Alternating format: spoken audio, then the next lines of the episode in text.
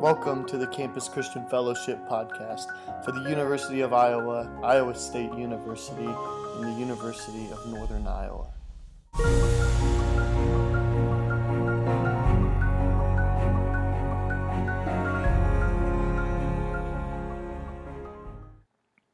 We're going to be continuing our series called Sharing in Sufferings by looking at 2 Corinthians chapter 3 verses 7 through 18. We uh, have been trying an approach of taking about a chapter a week through Second Corinthians, and sometimes when we do that, there are verses that we have to skip over. Now, that's not because there isn't anything of value in those verses; it's just because generally you have to narrow your focus a little bit to to get these talks to to not just go forever, and and so we. Um, decided to focus in on 7 through 18 this week because we really wanted to to focus in on what Paul has to say about the the new covenant in those verses. And so, um, without further ado, let's just get into some text and let's see what Paul has to say here. So, first, we're going to start by reading just verses seven through eleven of Second Corinthians chapter three. Now, if the ministry that brought death, which was engraved in letters on stone, came with glory so that the Israelites could not look steadily at the face of Moses because of its glory, transitory though it was, will not the ministry of the Spirit be even more glorious? If the ministry that brought condemnation was glorious, how much more glorious is the ministry that brings righteousness? For what was glorious has no glory now in comparison with the surpassing glory. And if what was transitory came with glory, how much greater is the glory of that which lasts? Part of the reason I want to do these verses is because even on uh, an initial read through and, and even on, on some extra later on read throughs, it's really hard to see what Paul's trying to say here, and and you really need some additional context here um, for what Paul's talking about. Now, so he starts talking about um, these this ministry that brought death, which was engraved in letters on stone. And, here, I think Paul's referring to um, the the Ten Commandments, the law, as as it's sometimes referred to, um, more or less the the old covenant, the covenant was made with Moses.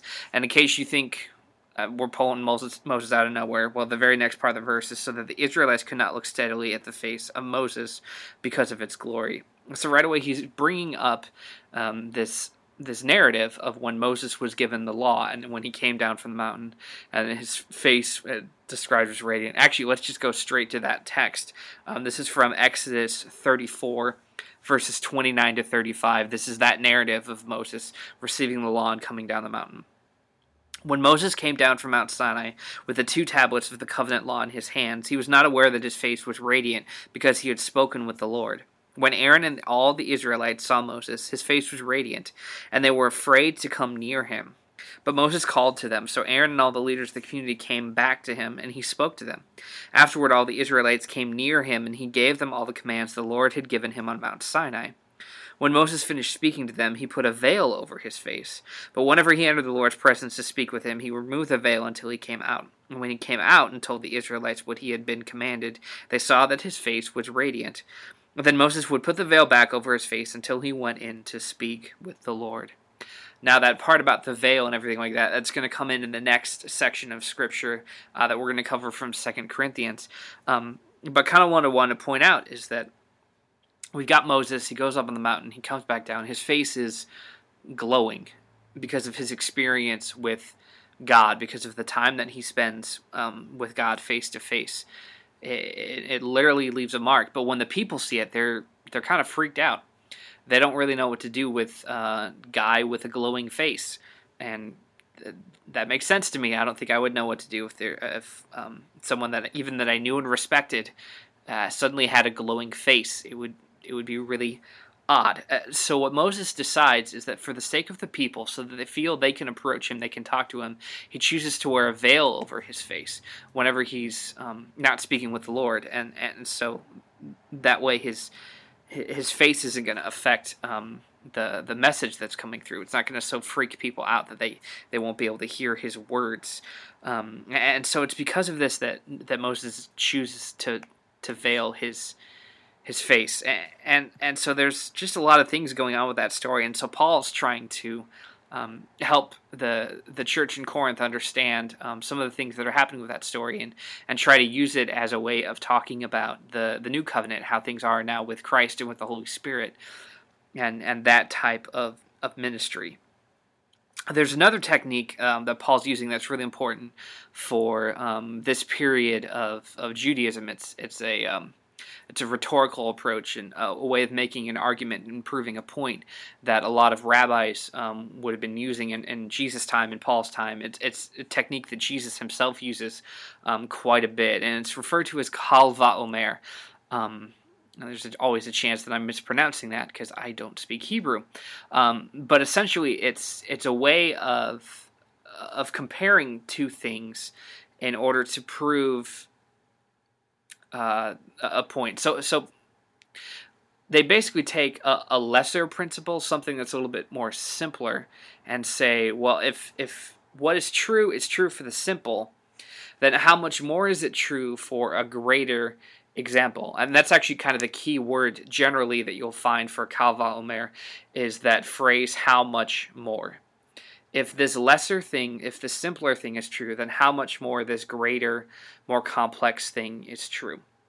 And so Paul's actually using that here um, when when he's comparing the old covenant and, and, the new covenant. And then so he talks about if the ministry that brought death um, came with glory, and it's that's the glory that literally is radiant upon Moses' face. Um, will not the ministry of the Spirit be even more glorious? How much more glorious will the ministry of the Spirit be when we know how glorious the ministry of of the old covenant was, how much more glorious is the ministry of of the new covenant.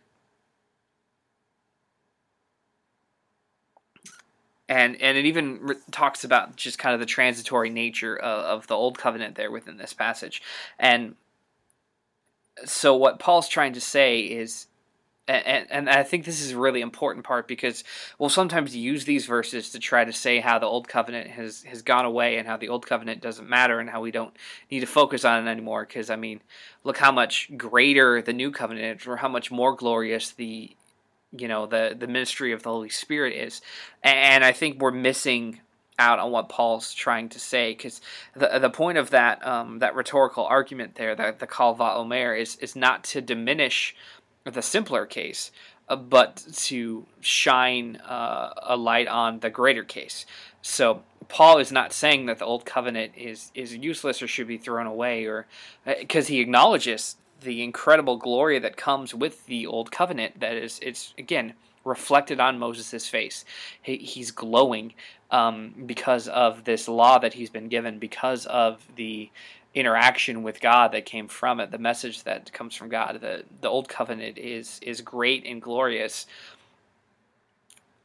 But the key for this is to try to say so how how much more glorious then is this new covenant, this new thing that, that we all have access to through Christ, through the Holy Spirit, um, that that comes on all of us and and I think that's again a key thing to remember is that we're not trying to d- diminish or throw away the old covenant. Uh, and in fact, Jesus himself, when he's um, giving the Sermon on the Mount, there's there's a lot of discussion around this time. Who is this Jesus guy? He keeps saying about uh, about the law, like you've heard it said this way, but I say to you that it's this way, and uh, there's these other things going on. Uh, the, crowds were starting to wonder is Jesus trying to throw away the law? Is he trying to throw away the old covenant? And, and he says pretty early on the Sermon on the Mount, I, I came to fulfill that. I came to fulfill the law. Uh, I came to show you what the law was always supposed to mean. And, and even those phrases that he uses throughout the Sermon on the Mount, you've heard it say this way about the law, but I say unto you this. Um, those are always ways to describe what how the the law is always supposed to be enacted, what it's supposed to mean, how it's supposed to pour out God's love and and share his his truth to more people. And and so that's what Paul's doing here. He's not diminishing the old covenant at all. Uh, he has a great respect for the old covenant. It's something that he's held near and dear to his heart his entire life, upbringing, as he's been studying it, as he's been uh, spending time as a Pharisee. He embraces that still even after his time of of revelation of uh, of Jesus showing up to him on the road to Damascus. He's never thrown away the old covenant, um, but he sees how Jesus illuminates that and how the Holy Spirit um, makes that something that uh, that's accessible for, for all people. And, and so that's what he even continues to say on in verses 12 through 18. Let me read those for you. Therefore, since we have such a hope, we are very bold. We are not like Moses, who p- would put a veil over his face to prevent the Israelites from seeing the end of what was passing away. But their minds were made dull, for to this day the same veil remains when the old covenant is read. It has not been removed, because only in Christ is it taken away. Even to this day, when Moses is read, a veil covers their hearts. But whenever anyone turns to the Lord, the veil is taken away. Now the Lord is the Spirit, and where the Spirit of the Lord is, there is freedom. And we all who with unveiled faces contemplate the Lord's glory are being transformed into his image with ever increasing glory, which comes from the Lord, who is the Spirit. The main purpose that Paul's going uh, and, and talking about the new covenant is to help people um, become more aware of what it means to have the the Holy Spirit and what um, what that looks like, what the ministry of the Spirit looks like, and and so the thing to, to be mindful of is that uh, I I think this portion of the letter is largely targeted towards the Jewish audience in the church, and he's trying to remind them of how much they honor and revere and the glory that comes with the old covenant, and to say, but now you're under a new covenant how much more glory is there with that new covenant the ministry of the holy spirit that brings life and hope how much more meaning does that have? And he, i think he's trying to make them aware of there's great things that god's doing and that the, the gentiles that are among you have access to this as well through the holy spirit. I, I think paul's message here is largely a message of unity of reminding the church that now Christ has made these things different. Now the Holy Spirit is available to all. Now you can live with unveiled faces because we can be sharing this message to all people and we all have access to it.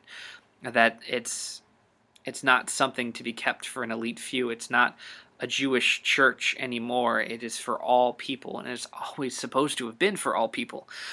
But now it's accessible in a way that it's never been before because of what the Holy Spirit has done through Christ. So I think one of the things we can be taking out of this message for here and now is that the the Holy Spirit is working through all Christians, through all different denominations, different types of ministries that are on our campus, and and um, in, in our communities. And so that's something that, that we need to be mindful of as we see ministries, maybe that we're not a part of, that we have nothing to do with, but you see the good work that they're doing for the kingdom. Uh, we should take uh, encouragement from that. We should be praying for those ministries to have a profound impact in, in our communities that that we should just be mindful that that God is working through his Holy Spirit through all Christians for all that call upon his name. Uh, he is he is for them. He is he's moving. He's working for his kingdom purposes, and that's why I think largely this reminder of of the Holy Spirit of how much more. Uh, the new covenant means how much more the Holy Spirit is is doing and providing is is a call to unity because it's something that that we all have the ability to partake of that it doesn't matter our our ethnic background, our uh, what we look like, what we do, how much money we have, socioeconomic status, like none of that stuff keeps the Holy Spirit from from being more or less powerful in your life if if you are a, Christ follower. We all have the Holy Spirit, and and He pours out um, His His gifts and and things in, in, in His own on His own choosing, and so that's what we should be carrying from this that that there's there's unity found within all of Christianity. So that's um I think the big message that Paul has here.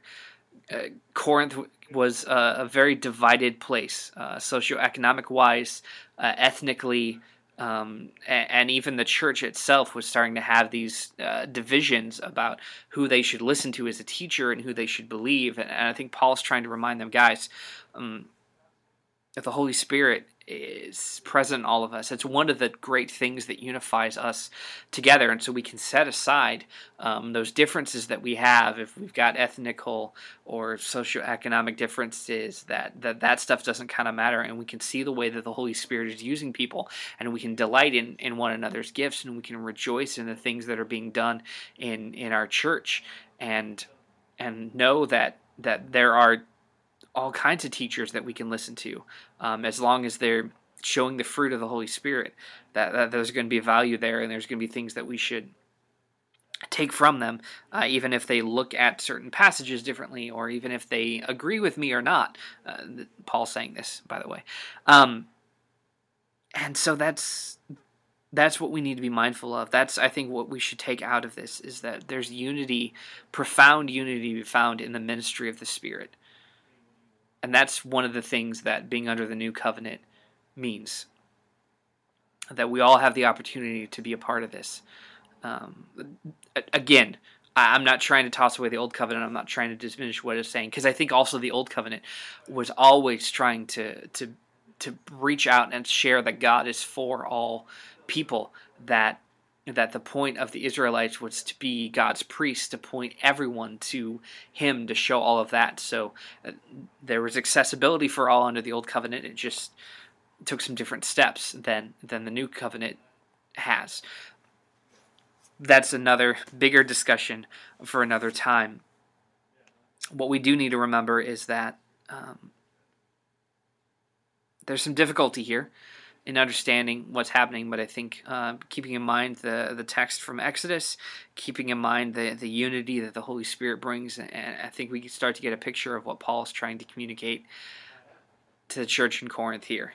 And so we'll um, we'll continue our study next time with the fourth chapter of Second Corinthians and continue to see the, the advice that Paul has for the church in Corinth and how we can take from that um, some really beneficial ways to, to live our lives, to, to share in the sufferings of Christ, um, and to do good works for the kingdom of God. Hey, thanks for checking us out and spending some time with us this week. Quick reminder if you're a student at Iowa State, University of Northern Iowa, or University of Iowa, we would love to connect you with a campus minister. So reach out to ccf.uiowa at gmail.com and we will make sure we get you connected. Be sure to specify your school in an email. Additionally, if you have questions about anything you've heard today or, anything that's on your mind, uh, we would love a chance to answer that here anonymously. So you can also just drop a line there. Again, that is ccf.uiowa at gmail.com. We hope you have a great week and please know that we are praying for you.